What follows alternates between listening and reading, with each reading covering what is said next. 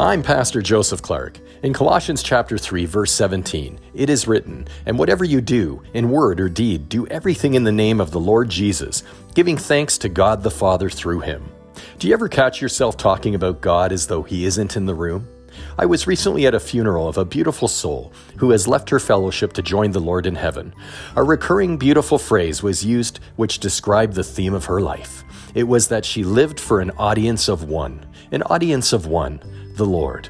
Yielding and dedicating ourselves to the Lord means that we are loyal to the Lord before all others. Let us be brave and bold in our faith, and let us be preoccupied about impressing an audience of one. After all, those who mind don't matter, and those who matter don't mind. And who matters most? The Lord our God.